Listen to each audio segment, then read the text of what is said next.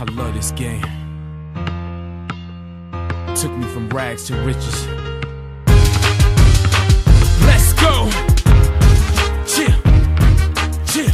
Ακούτε την εκπομπή Full Court Cast με τον Αντώνη Κατσαρό.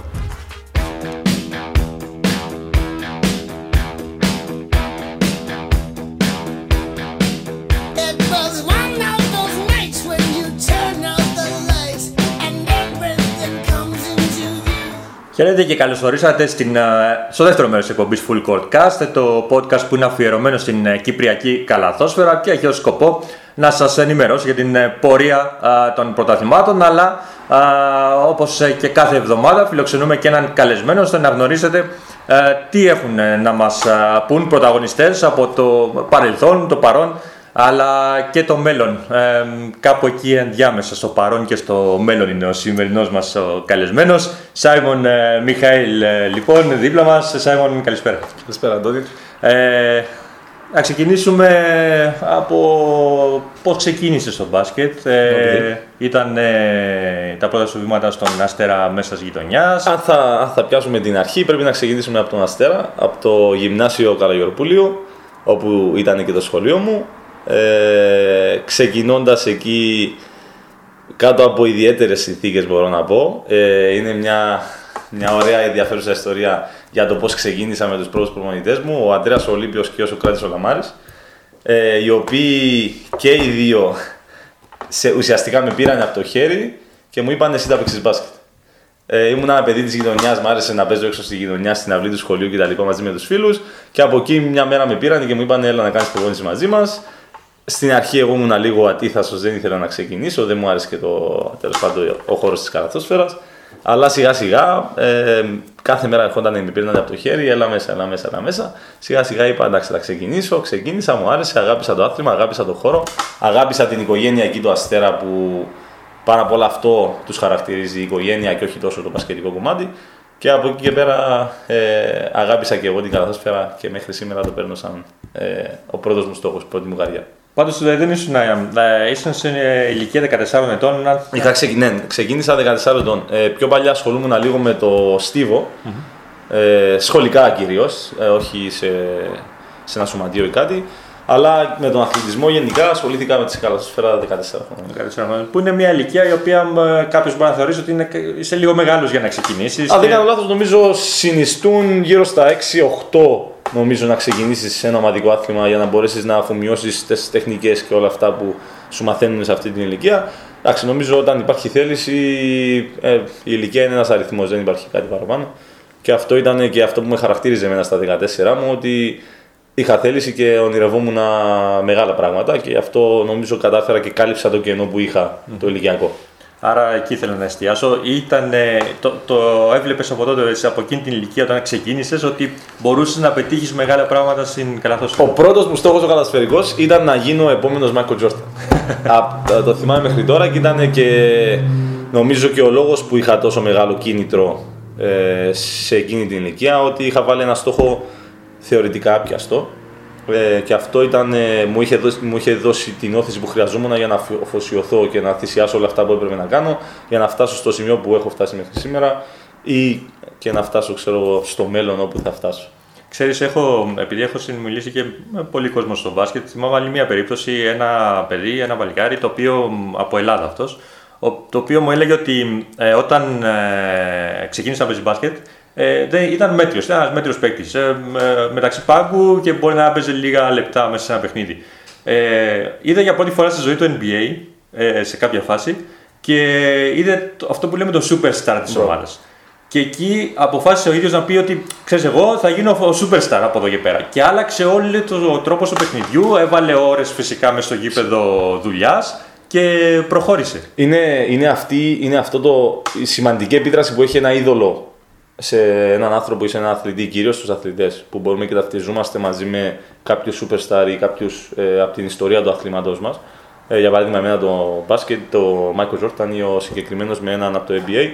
Ε, είναι αυτή, αυτός ο χαρακτήρας του superstar που όταν θες να το αφομοιώσεις σου αλλάζει και εσένα τον τρόπο σκέψης. Δηλαδή αντιλαμβάνεσαι ότι πρέπει να, να αφοσιωθείς λίγο παραπάνω, αντιλαμβάνεσαι ότι πρέπει να κάνεις παραπάνω θυσίες για να φτάσεις στους στόχους που έχεις θέσει και ε, αντιλαμβάνεσαι ότι πρέπει να εμπιστεύεσαι και λίγο τον εαυτό σου παραπάνω από ότι το έκανες μέχρι τώρα. Ε, όταν ήσουν εκεί στον ε, Αστέρα, στις ε, μικρές ομάδες, ακαδημίες Μάλιστα, του ακαδημίες, Αστέρα, ναι. είχες ε, επί μία τριετία ε, σε ανακήρυσε ο, ο ΚΟΕ ε, ως ο καλύτερος έφηβος καλαθοσφαιριστή. Ναι. Έτσι. Και η τελευταία μάλιστα η χρονιά ήταν ε, ε, και πιο σημαντική, αφού αφορούσε ε, όλα, Όλα. τα ομαδικά αθλήματα. Ε, θυμάμαι χαρακτηριστικά την χρονιά που ήμουν πέδας και δεν είχα πάρει βραβείο εκείνη τη χρονιά και το είχε πάρει, θυμάμαι, ο Ριγίνος ο κασινοπουλος που ήταν καταπληκτικός παίχτης τότε και είναι ακόμα και πολύ καλός μου φίλος. Ε, και αυτό μου είχε δώσει όθηση, να το πω, να αφοσιωθώ παραπάνω, ούτως ώστε να, να πετύχω αυτό το στόχο την επόμενη χρονιά. Και την επόμενη χρονιά, παρόλο που έπαιζα στη δεύτερη κατηγορία, η Ομοσπονδία με είχε τιμήσει ως καλύτερο έφηβο. Και από εκεί νομίζω είχα καταλάβει ότι μπορείς να πετύχεις πολλά πράγματα ακόμα και αν δεν βρίσκεσαι στο, στην πρώτη σκηνή. Και αν καταφέρεις να αφοσιωθείς, να αφοσιωθείς και να θυσιάσεις όλα αυτά που πρέπει να κάνεις και να δουλέψεις το, το craft σου, τότε μπορείς να πετύχεις πολλά πράγματα. Και με, με αυτή την ε, ε, πορεία πήγες στην ε, εθνική ομάδα, κλείσει για πρώτη φορά. Ε, αυτό έγινε πριν πας στην ΑΕΛ. Έγινε πριν πάω στην ΑΕΛ, ναι. Η πρώτη μου κλίση έγινε όταν ήμουν ακόμα στον Αστέρα στη δεύτερη κατηγορία. Ε, αν δεν κάνω λάθος, ήταν ε, προεθνική τότε με τον Χρήστο Στυλιανίδη, αν δεν κάνω λάθος. Ήταν η χρονιά πριν πάω ε, στρατο Ε, και δυστυχώς, δυστυχώς ή ευτυχώς μετά από μια παρεξήγηση που είχε γίνει σε θέμα επικοινωνίας με, τον, με το προπονητικό team ε, εγώ είχα κλείσει εισιτήρια για ταξίδι, τα παιδιά δεν το γνωρίζανε, ήμουνα και εγώ λίγο μικρός, ίσως δεν τους ε, το ανάφερα τη σωστή ώρα. Δεν, έκανα, δεν πέτυχα την κλίση την τελική, ε, αλλά μετά την επόμενη χρονιά, νομίζω το, το 12, δεν κάνω λάθος, δύο χρόνια μετά το 12, με τον Αντώνη τον Κωνσταντινίδη, όταν είχε αναλάβει τότε την Εθνική και είχαμε και τον Άντωνι Κίνγκ σαν Κύπριο για πρώτη φορά. Ναι. Ε, είχαμε πάει και έμεινα και ως μέχρι την τελική κλίση. Θυμάμαι είχαμε κάνει πολλά παιχνίδια εκείνη τη χρονιά. Ε, νομίζω αυτή ήταν, θα, κρα- θα, θα έλεγα αυτή ήταν η πρώτη μου Πρώτη εμπειρία φορά. με την εθνική. Άρα μετά στην ε, ΑΕΛ το 2013, 2013. πρώτο σου συμβόλαιο θα λέγαμε με επαγγελματικό σε εισαγωγικά, ε, μία χρονιά εκεί, στην οποία μάλιστα ήσουν και τρίτος σκόρερ. Ε, κάτι που α, αν το ακούσει κάποιος σήμερα, το, που δεν, σε, δεν γνω- δεν γνωρίζει την πορεία σου, θα του φανεί λίγο περίεργο, Ναι. γιατί σε έχουν χαρακτηρίσει κυρίως ως αμυντικό. Αμυντικογενή, ναι. Ε, κοίτα, είναι ιδιαίτερο, η ιδιαίτερη χρονιά εκείνη στην ΑΕΛ γιατί ε, μεγαλώνοντας εγώ είχα σαν πρότυπο μου, ένα από τα πρότυπα μου των Κύπριων κατασφαιριστών ήταν ο παλαδας Ε, και γενικά το σωματιό της ΑΕΛ με ό,τι αυτό αντιπροσωπεύει. Ε, όταν πήρα την απόφαση να πάω στην ΑΕΛ, ήταν δεδομένο ότι θα ήταν ακόμα ο Γιώργος εκεί. Και ήταν όντως. Ξεκινήσαμε τη σεζόν μαζί με τον ε, Μάρκο τον Ασονίτη προπονητή. Ε, εντάξει, η ΑΕΛ περνούσε κάποιες καταστάσεις τότε που δεν τη επιτρέψαν να, να κρατήσει μια σταθερή πορεία ας πούμε, στη σεζόν. Ε, και θυμάμαι ήταν ιδιαίτερη χρονιά γιατί είχαμε διώξει ξένους, είχαμε μείνει κάποια παιδιά με ένα-δυο ξένους ε, και προσπαθούσαμε να αντιμετωπίσουμε ομάδες που έρχονταν ε, 100% ε, πάνω μας. Δηλαδή θυμάμαι παιχνίδια που είχαμε χάσει 30-40 πόντους ε, εξευτελιστικές ήττες ας το πούμε, αλλά ήταν, ήταν μαθήματα για μας στην ηλικία που ήμασταν. Είναι ιδιαίτερο το ότι εκείνη τη χρονιά ήμουνα τρίτο σκόρερ γιατί μεγα... πε- μεγαλώνοντας τα παιδο... παιδοεφηβικά ήμουνα γενικά σκόρερ. Ε, λόγω των αθλητικών μου προσόντων ήμουνα ο πιο γρήγορος, ο πιο δυνατός στο γήπεδο μπορούσα και, σκο... και είχα ευχέρεια στο σκοράρισμα. Ε, εντάξει, όταν μετα... μεταβαίνεις στο επόμενο επίπεδο πρέπει να προσαρμόζεσαι και εσύ ανάλογα με το τι ζητάει κάθε ομάδα που βρίσκεσαι. Ε, αυτό που με έχει χαρακτηρίσει τώρα τα τελευταία χρόνια η, η αμυντικογενής μου, ας πούμε, αμυντικογενής χαρακτήρας που έχω τώρα, είναι αυτό που χρειάζεται ο προπονητής από μένα και αυτό που χρειάζεται η ομάδα από μένα τη δεδομένη στιγμή. Νομίζω ένας καλοσφαιριστής μπορεί να κάνει τα πάντα σε έναν βαθμό, αρκεί να το χρειαστεί η ομάδα του, να το ζητήσει η ομάδα του και οι ανάγκες της ομάδας. Θα παραμείνω λίγο σε αυτό που είπες με τις ήττες, ε, τις μεγάλες, με μεγάλη διαφορά θα τις πω εγώ. Ε, έχουμε ακούσει απόψεις ε, κατά καιρούς από ομάδες που θέλουν να παίξουν πρώτη κατηγορία, αλλά λόγω οικονομικών δεν το τολμούν, ε, επειδή θα, δεν θα μπορούν να φέρουν όλο τον αριθμό των ξένων. Ε, και έχουν την, ε, τον φόβο ότι θα κατεβαίνουν σε κάθε παιχνίδι και θα χάνουν με 30 και 40 πόντους. Αυτό εγώ θέλω να το φέρω σου από την πλευρά του καλαθοσφαιριστή. Ναι. Πώς το νιώθει αυτό; Κοίτα, ε, υπάρχουν και οι δύο πλευρές σε αυτή την περίπτωση. Δηλαδή, νομίζω είναι θέμα χαρακτήρα. Το πώς θα καταφέρεις και το πώς θα αντιληφθείς εσύ τη δεδομένη στιγμή. Αν εγώ αντιληφθώ τη δεδομένη στιγμή ότι είμαι αδύνατος και ο άλλος είναι ισχυρός, τότε αυτό προφανώς θα με καταστρέψει, θα μου φέρει το αντίθετο αποτέλεσμα από αυτό που πρέπει. Αν εγώ αντιληφθώ την κατάσταση ότι ε, οι δικές μου συνθήκες τώρα είναι πιο δύσκολες και μπορώ να τις αλλάξω στο μέλλον, τότε αυτό θα μου δώσει το κίνητρο που χρειάζομαι για να προσπαθήσω να φέρω τον εαυτό μου σε μια καλύτερη κατάσταση ή και τη θέση της ομάδας μου σε μια καλύτερη κατάσταση. Είναι θέμα αντιλήψεων και το πώς θα καταλάβεις τη στιγμή, νομίζω. Ε, απ' την άλλη, είναι και το άλλο κομμάτι που ε, αντιλαμβάνομαι ότι όταν μια ομάδα είναι πολύ πιο δυνατή, πολύ πιο ισχυρή από μια άλλη, ε, θα υπάρξει αυτή η διαφορά στο σκορ, αλλά υπάρχει και ο, άγραφο, ο άγραφος κανόνας, ας πούμε, το fair play που λέμε ότι μεταξύ τουλάχιστον των προμονητών, ότι σε κάποια φάση θα μπορείς να χαμηλώσεις λίγο τις, τις ταχύτητες σου και το ρυθμό σου, ώστε το παιχνίδι να μην φύγεις στους 50 πόντους και να τελειώσεις στους 20 για παράδειγμα, που νομίζω εντάξει κανένας δεν θα έχει παράπονο να τελειώσει ένα παιχνίδι 20 πόντους. Ε, Επίσης, θα έλεγα ότι ε, όταν έχεις να αντιμετωπίσεις μια ομάδα που είναι καλύτερη από την ε, δική σου, το ξέρεις από την αρχή. Ε, Μπαίνοντας μέσα στο γήπεδο, έχεις τη γνώση ότι ε, ε, λογικά θα πας για ήττα. Αυτό σε απελευθερώνει σαν καλαθος- καλαθοσφαιριστή, έστω και αν αντιμετωπίζεις δύσκολους αντιπάλους, αλλά νομίζω ότι σε βελτιώνει κιόλας. Κατά και... Ε, η αντίληψή μου σε αυτό νομίζω είναι ο, ο λόγος που σε βελτιώνει και σε βοηθά στο να γίνεσαι καλύτερος είναι επειδή αγωνίζεσαι χωρίς, ε, χωρίς πίεση ας το πω. Δηλαδή μπαίνεις μέσα και λες ωραία θα κάνω το καλύτερο που μπορώ να κάνω και ανεξάρτητα του αποτελέσματος ε, δεν θα υπάρξει πίεση, δεν θα υπάρξει ας πούμε ε, φταίχτης. Και αυτό σε βοηθά να, να, να παρουσιάσεις τον εαυτό σου όσο καλύτερα μπορείς. Αυτό όμως μπορείς να το υιοθετήσεις σε όλες τις συνθήκες. Δηλαδή, μπορείς να μπαίνεις σε οποιοδήποτε αγώνα, είτε είναι derby, είτε είναι ε, μεταξύ κάποιου πιο ισχυρού ή πιο αδύνατου, και πάλι να έχεις το ίδιο τρόπο σκέψης. Να σκέφτεσαι ότι ανεξάρτητα με το αποτέλεσμα, ανεξάρτητα με το πώς θα πάει το παιχνίδι, εγώ θα παρουσιάσω το καλύτερο μου εαυτό. Και αυτό είναι που πολλές φορές, αν ακούσεις επαγγελματίες αθλητές σε ψηλό επίπεδο, που λένε ότι οι, καλ- οι αθλητές και κυρίως ε, των ομαδικών αθλημάτων πρέπει να είσαι. Ε, ισορροπημένος. Να μην μεταλλάσσεσαι με τις αποφάσεις και τις καταστάσεις που γίνεται σε έναν αγώνα. Ανά πάσα στιγμή να είσαι ισορροπημένος και στα συναισθήματα αλλά και στο μυαλό για να μπορέσεις να αποδώσεις όσο καλύτερο μπορείς. She was taking her time. I was losing my mind. There was nothing that she wouldn't do. Ωραία. Φεύγουμε από την ε, ΑΕΛ μετά από αυτή την ε, μεγάλη παρένθεση που κάναμε. Πάμε στο 2014, μεταγραφή σου στον ε, Κεραυνό. Ε, πρώτα παιχνίδια θυμάμαι ε, να είσαι κυρίως στον πάγκο. Ε, ό- όταν έφυγε νομίζω, αν θυμάμαι καλά, ο Μασάμπα και από εκείνο το σημείο και μετά άρχισε ο κότσο Λιβαδιώτης να σε εμπιστεύεται περισσότερο. Ε, ε, θυμάσαι τη δεύτερη χρονιά Α. με τον coach τον Λιβαδιώτη. Την πρώτη χρονιά που είχα πάει ήταν ο στυλιανιτης Ε, μετά από μια κακή πορεία που είχαμε ξεκινήσει λίγο λάθος στο πρωτάθλημα, ε, είχαμε φέρει τον Καλαφαντάκη να δεν κάνω λάθος, ε, που ήταν και η πρώτη μου εμπειρία με Έλληνα προπονητή. Ε, που ήταν μια καταπληκτική εμπειρία μπορώ να πω γιατί είχε έναν τρόπο ε, ο, ο coach ο Καλαφατάκης που σου έβγαζε το καλύτερο αυτό.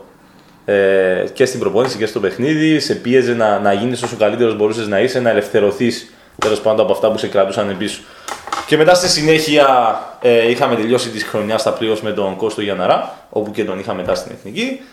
Ε, Και την επόμενη χρονιά, πολύ σωστά είπες, ε, ξεκίνησε με τον Κώστο Λιβαδιώτη. Ε, σιγά σιγά μέχρι ο coach να εμπιστευτεί ότι θα μπορούσα να του παρουσιάσω αυτά που θα ήθελε, τουλάχιστον αμυντικά, και μετά δεν θα υπήρχαν προβλήματα στο επιθετικό κομμάτι. Σιγά σιγά έπαιρνε κάποιο χρόνο. Ε, είναι κάτι παρόμοιο με αυτό που γίνεται με τον ε, Ραφαήλ τον Ελευθερίου φέτος, που προσπαθεί να βρει το ρόλο του, προσπαθεί να βρει τα σημεία του αγώνα που θα μπορεί ας πούμε, να, να βγάλει, να δείξει κάποια πράγματα. Και την επόμενη χρονιά, αμέσως μετά, έρχονται, είχα έρθει εγώ λίγο πιο συγκεντρωμένος και στο επιθετικό κομμάτι, ε, αφού είχα δουλέψει σκληρά το, το καλοκαίρι που είχε περάσει. Και από τότε νομίζω είχα κερδίσει τουλάχιστον σε ένα μεγάλο βαθμό τον προπονητή μου ε, και νομίζω το έχει αποδείξει με τον χρόνο που, που, έχω, που παίρνω τα τελευταία χρόνια. Και με τον χρόνο, αλλά και ότι σε ξεκινάει σχεδόν πάντα στην Ναι, ναι, ε, ναι. βασική πεντάδα στα παιχνίδια. Ε, ο coach ο Λιβανιώτης, ο οποίος ε, σε αγαπάει πάρα πολύ. Κάθε φορά που πιάνω την κουβέντα μαζί του και αναφέρεται το όνομά σου είναι... Ε, Έχουμε, στάζει μέλη. ε, έχουμε μια ιδιαίτερη σχέση με τον coach ε, που είναι η σχέση που έχει ένας προπονητής με τον παίχτη του.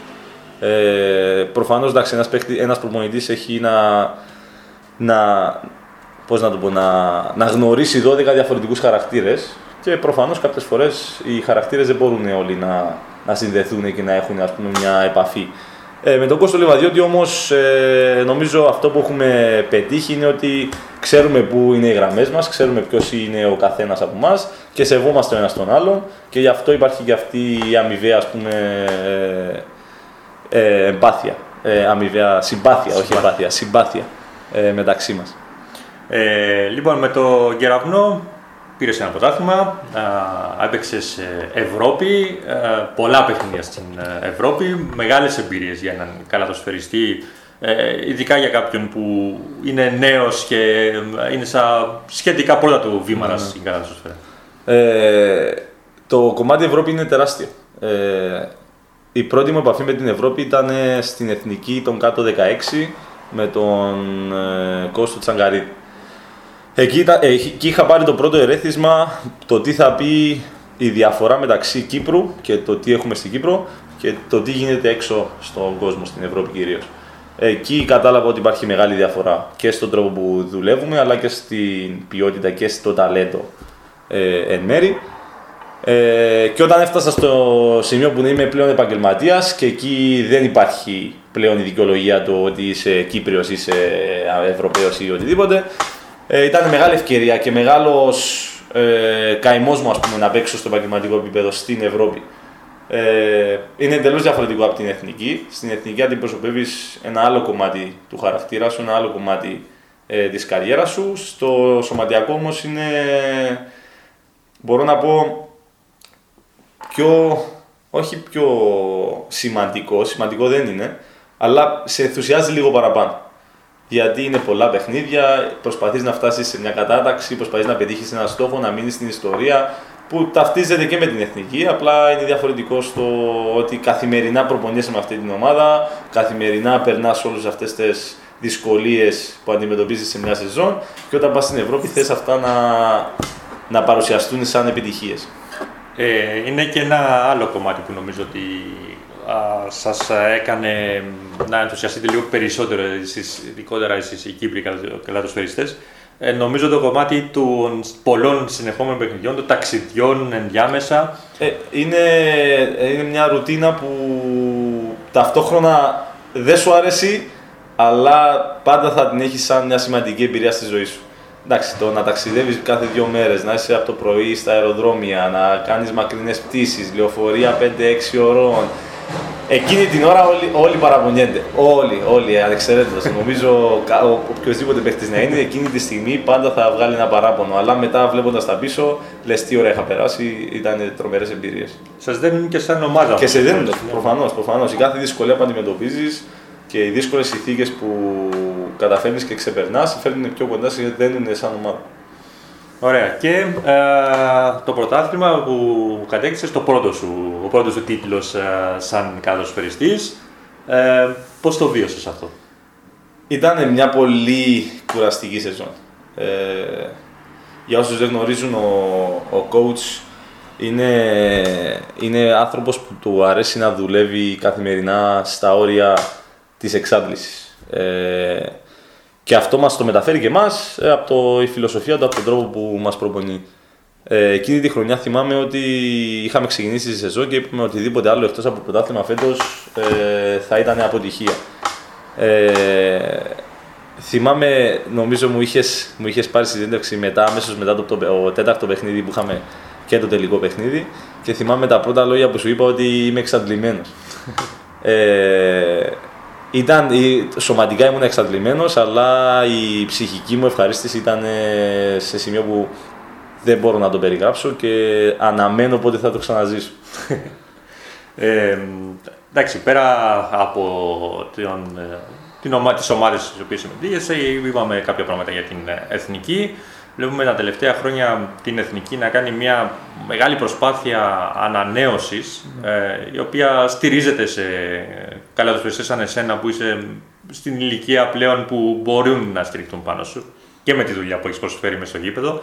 Ε, πες μας έτσι και εσύ πώς το βιώνεις όλο αυτό, να βλέπεις τους μεγάλους να φεύγουν, αυτό το χάσμα γενεών, ε, τους μικρότερους από πίσω να έρχονται. Ε, εγώ είμαι το, το μεσαίο παιδί της οικογένειας, ε, μπορώ τουλάχιστον έτσι βλέπω τον εαυτό μου, ε, γιατί ήμουν εκεί όταν οι παλιοί που θεωρούμε τώρα ήταν πιο νέοι, ε, από το 12 ας πούμε, και τώρα τους βλέπω να φεύγουν και νιώθω λίγο περίεργα, γιατί με όλους αυτούς έχω ζήσει πάρα πολύ ωραίες στιγμές. Στιγμές που, μου- που με βοηθήσαν να οριμάσω και σαν άνθρωπος αλλά και σαν ε, καλαθοσφαιριστής και έχω κερδίσει τόσα πολλά από αυτούς τους ανθρώπους που στεναχωριέμαι αλλά ταυτόχρονα νιώθω περήφανος που έχουν περάσει αυτή την ωραία καριέρα στην Εθνική, έχουν πετύχει τόσα πολλά και έχουν αφήσει τόσα πολλά πίσω τους και είναι αυτό το δώρο το οποίο θα πρέπει εγώ να βρω τρόπο να το μεταφέρω και στους επόμενους και αυτοί στους επόμενους. Είναι και αυτό το, το ωραίο, η ιδιαίτερα, η, η ιδιαίτερη χαρά που έχει η Εθνική, το να σου δίνει την ευκαιρία να, να περνάς στον επόμενο τη σκητάλη και ό,τι, όσα παραπάνω τα αφήσεις, αυτός να τα πολλαπλασιάσει και να τα αφήσεις για αυτός παρακάτω. Ε, είδαμε με την Εθνική να έχετε κάνει ε, και πολύ καλές ε, και νίκες και το χρυσό μετάλλιο στο ΣΑΜΚΕ αυτά τα τελευταία χρόνια. Ε, την εκτός έδρας νίκη επί της Ελβετίας που ήταν πάρα πολύ σημαντική. Την νίκη επί της Πορτογαλίας. Ε, είναι νίκες που ε, χτίζουν χαρακτήρα σε μια ομάδα θα έλεγα. Ε, ασχέτως αν αλλάζουν τα, ο- οι παίκτες κατά τη διάρκεια το- των χρόνων. Ε- Είναι, εντάξει, αυτό είναι το, η φιλοσοφία και ο χαρακτήρας που, που προσπαθεί η εθνική να έχει διαχρονικά. Ε, νομίζω τουλάχιστον μπορώ να πω με σιγουριά ότι αυτό που υπάρχει τώρα στην εθνική έχει, ξε- είχε ξεκινήσει το 2013 με τον Κώσο Γιανναρά. Ε, όταν είχαμε πάει στο Λουξεμβούργο, αν δεν κάνω λάθος, στο ΣΑΜ και του 2013, ήταν η πρώτη χρονιά που είχε έρθει πίσω και ο Γιώργος Οπαλάλας από την αποχή του και ο Ιάκωβος αλλά και ο Νίκος Οστιλιανού. Ε, και από τότε είχε χτιστεί μια, μια φιλοσοφία, μια ε, νοοτροπία στην εθνική ε, η οποία αγκάλιαζε τους πιο νέους και τους ε, καθοδηγούσε στο να οριμάσουν και να γίνουν ε, πιο όριμοι σαν καθοσφαιριστές. Και αυτό ξεκίνησε από, τα, από τους πιο μεγάλους, από τα μεγαλύτερα παιδιά που μας αγκαλιάσανε τουλάχιστον τα πιο νέα παιδιά που τότε ήμουνα και εγώ ο Λοϊζίδης ε, αλλά και ο Ραζής που ήταν στην ηλικία που, ήμουνα, που είμαι τώρα εγώ περίπου. Ε, είναι αυτό που προσπαθούμε να κάνουμε και τώρα μετά που γίνεται μια ας πούμε, ε, ανανέωση στην εθνική που θέλουμε να διατηρήσουμε αυτό το, αυτή την οικογένεια, αυτό το κλίμα που έχουμε τις, τις σχέσεις μεταξύ μας οι παίχτες αλλά και αγωνιστικά και έξω αγωνιστικά. Είναι κάτι που χαρακτηρίζει μια εθνική νομίζω το πόσο αγαπημένη είναι και πόσο οικογένεια είναι γιατί στο τέλος της ημέρας μια οικογένεια είμαστε αφού είμαστε όλοι Κύπροι ε, και πασχίζουμε και προσπαθούμε για αυτή την οικογένεια. Πραγματικά αυτό το οικογενειακό κλίμα που έχει χτιστεί μέσα στην ε, εθνική τα, αυτά, όλα αυτά τα τελευταία χρόνια ε, είναι αξιοθαύμαστο. Ε, εγώ τουλάχιστον όποτε παρακολουθώ προπόνηση της εθνικής και σας βλέπω πώς λειτουργάτε, πώς ε, αστειεύεστε ακόμα κατά τη διάρκεια της, είναι ε, πραγματικά το, το ζηλεύω. είναι, είναι και αυτό νομίζω που είχε φέρει την, την ισορροπία, τη χρυσή τομή, ας το πούμε, ε, στην ομάδα που βοήθησε να φέρουμε και τα θετικά αποτελέσματα που φέραμε τα τελευταία χρόνια. Το ότι ήμασταν αγαπημένοι, το ότι δεν υπήρχε εγώ και εσείς ή να ξεχωρίζουμε παλιούς νέους. Ε, δεν υπήρχαν αυτά ε, στα τελευταία χρόνια που ήμασταν μέρος της Εθνικής. Τα είχαμε αφήσει έξω και ήμασταν όλοι μια οικογένεια, όλοι ίσοι. Προφανώς υπήρχαν οι, οι παλαιότεροι και οι αρχηγοί στους οποίους ήταν ας πούμε ε, ήταν, είχαν το πρώτο λόγο που θα μπορούσαν και αυτοί να, πούμε, να πούνε την άποψή τους, αλλά ο κάθε ένας που είχε άποψη μπορούσε να την, να την θέσει μπροστά σε όλους και να ανταλλάξουν απόψεις και να την ακούσουν και να την δεχτούν. Και αυτό νομίζω είναι αυτό που πρέπει να κρατήσουμε κυρίως στην εθνική, αυτό το οικογενειακό κλίμα και ότι όλοι είμαστε ίσοι, όλοι είμαστε ένα.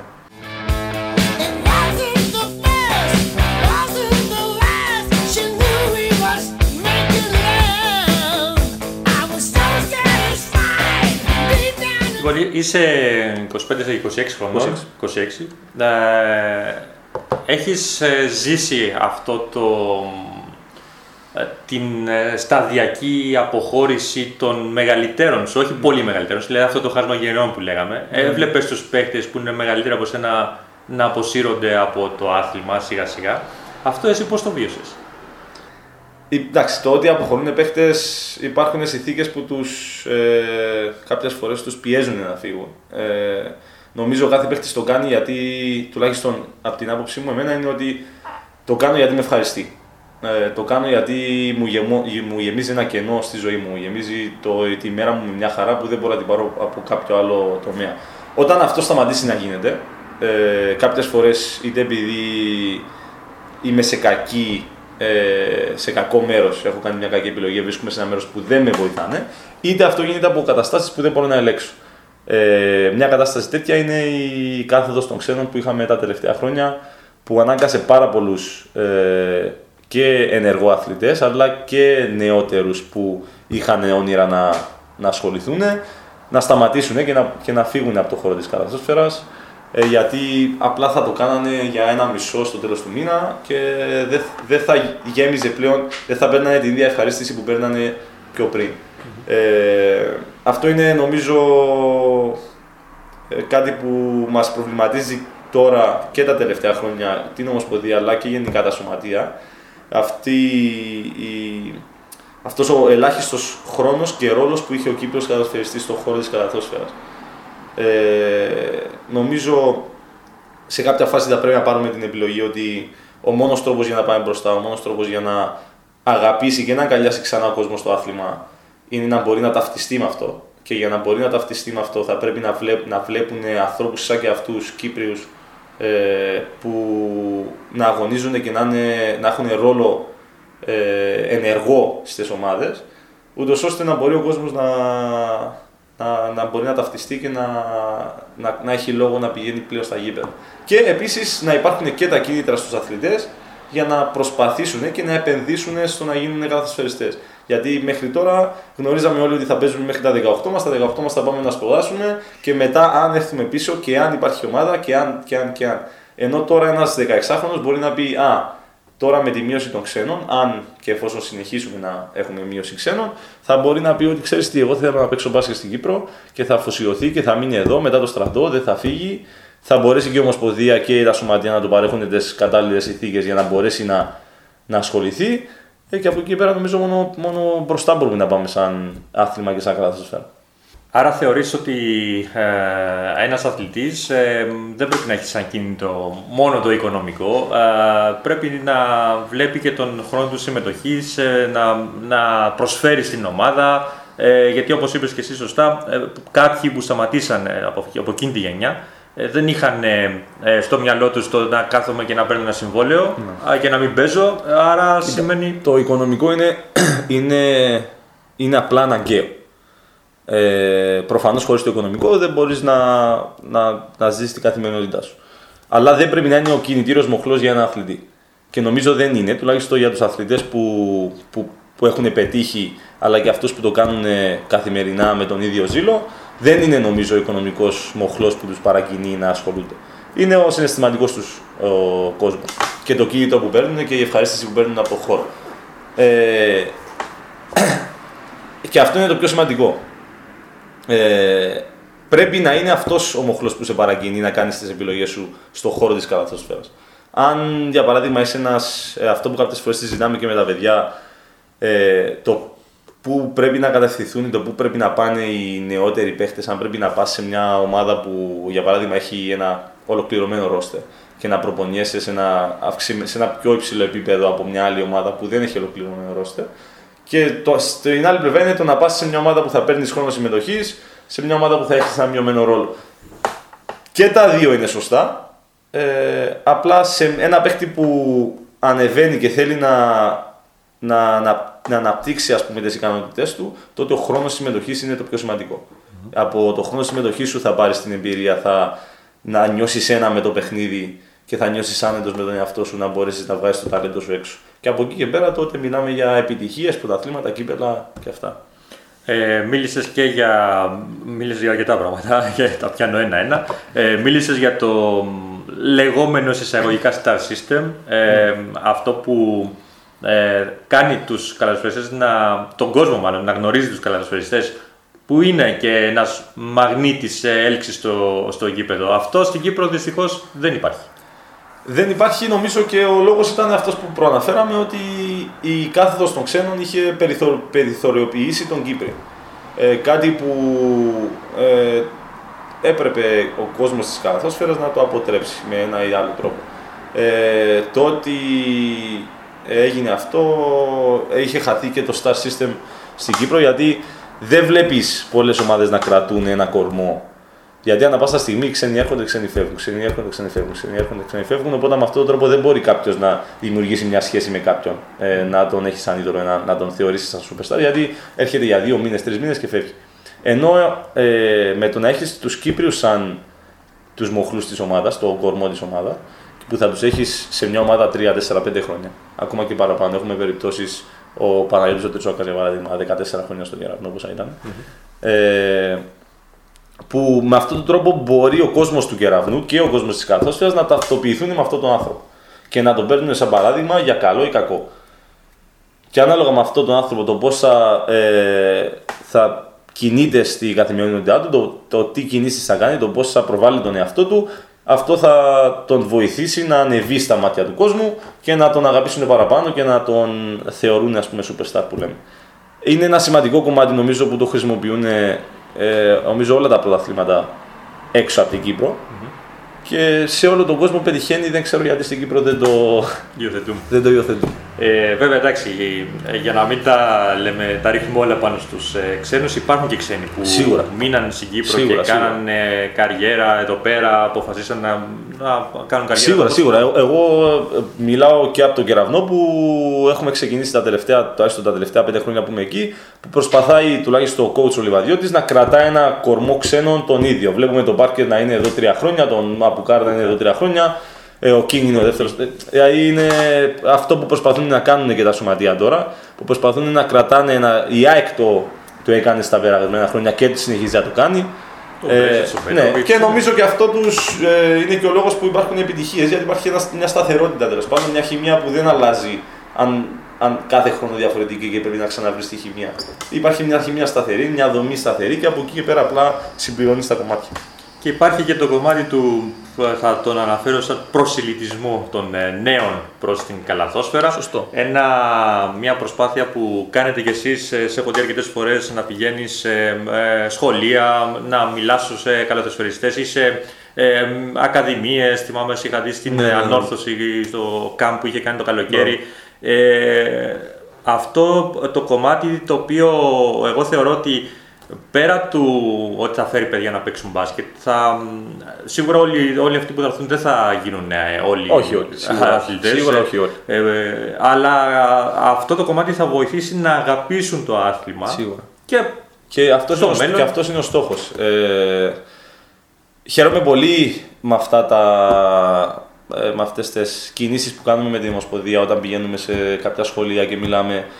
Ε, και γενικά ε, το, το feedback που παίρνουμε πίσω από τα μωρά, από τις δασκάλες, από τον κόσμο που έρχεται να μας δει.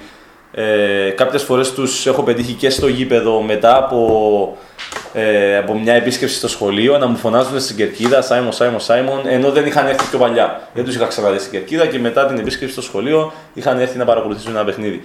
Ε, ας, αυτό νομίζω είναι το πιο σημαντικό για μας σαν καλαθοσφαίρα, το να μπορέσουμε να, να προβάλλουμε το άθλημά μας στη νεαρότερη ηλικία και γενικά στον κόσμο και να το αγαπήσει και να έρθει να επισκεφτεί, να δει, να παρακολουθήσει, να πάει να γραφτεί σε, ένα, σε μια ακαδημία, να, να έχει ένα υποστηριχτή του αθλήματος. Στο τέλος της ημέρας, είτε γίνει είτε δεν γίνει αθλητής, ε, επαγγελματίας, είτε πετύχει είτε όχι, θα έχεις κερδίσει έναν άνθρωπο και θα έχει αγαπήσει την καλαθόσφαιρα. Που αυτός ήταν ο λόγος που όλοι μας έχουμε ξεκινήσει την καλαθόσφαιρα, γιατί αγαπήσαμε αυτό το άθλημα. Αυτός θα πρέπει να είναι ο πρώτος μας στόχος και από εκεί και πέρα νομίζω τα, άλλα- τα υπόλοιπα θα, θα βρεθούν. Ωραία. Ναι, Σάιμον, εγώ έχω ολοκληρώσει με τις ερωτήσεις μου. Δεν ξέρω αν θέλεις να προσθέσεις κάτι άλλο. Ε, εντάξει, εγώ να προσθέσω, να προσθέσω αυτό, να μείνουμε σε αυτό το θέμα, το, το μέλλον, ε, αν μπορώ να το χαρακτηρίσω, είναι ότι πιστεύω ότι αυτό το καλοκαίρι θα πρέπει να, να, να δούμε πολύ σοβαρά το θέμα του μέλλοντος της Κυπριακής Καλαθόσφαιρας. Νομίζω έχουν γίνει, ήδη γίνει βήματα για την πρόοδο της καλαθόσφαιρας ε, και για το πρωταθλήματο στην Κύπρο. Έχουμε δει πιο παλιά 5-6 ομάδες, φέτος έχουμε 8, ελπίζουμε του χρόνου να έχουμε 10. Ε, είναι αυτές οι κινήσεις που θέλουμε να συνεχίσουν ε. Ε, και σκεφτόμουν, για να, για να είμαι ειλικρινής τώρα σαν ερχόμουν εδώ, ε, ότι αυτό έχει ξεκινήσει, είναι σαν την παροιμία που λέει ένα ταξίδι ε, χίλιων μίλιων ξεκινά από ένα βήμα. Ε, πολύ σωστά και αυτό το πρώτο βήμα το έχουμε κάνει σαν Ομοσπονδία και σαν καθόσφαιρα της Κύπρου. Όμως πρέπει για να πετύχουμε αυτό το στόχο και για να έχει σημασία αυτή, ε, αυτή η πρόταση που προανάφερα, θα πρέπει να καλύψουμε όμως και τα υπόλοιπα χίλια μίλια ε, που μένουν και να μην μείνουμε στο πρώτο βήμα. Οπότε θα πρέπει να συνεχίσουμε με αυτόν τον τρόπο, να γίνουν οι κατάλληλες κινήσεις χρόνο με χρόνο, με ένα πλάνο, ούτως ώστε να βγάλουμε το μπάσκετ εκεί που το αξίζει και αρκετοί από εμάς έχουμε εμπειρίες όταν το μπάσκετ ήταν σε μια θέση που, ε, του- που ήταν ας πούμε, εκεί που το αξίζει, που έχουμε μείνει με, με αναμνήσεις που μας ε, καθοδηγάνε μέχρι σήμερα και αυτό θέλουμε να ξανακάνουμε. Οπότε να τελειώσουμε με αυτό. Ωραία. Και- Ευχαριστώ. Ευχαριστώ πολύ για την α, παρουσία σου εδώ, Σάιμον. Ήταν Εγώ ευχαριστώ, Αντώνη. πολύτιμο αυτό που μας ε, είπες. Ε, ήταν λοιπόν η εκπομπή ε, Full Court Cast. Ε, ε, ραντεβού στο επόμενο επεισόδιο.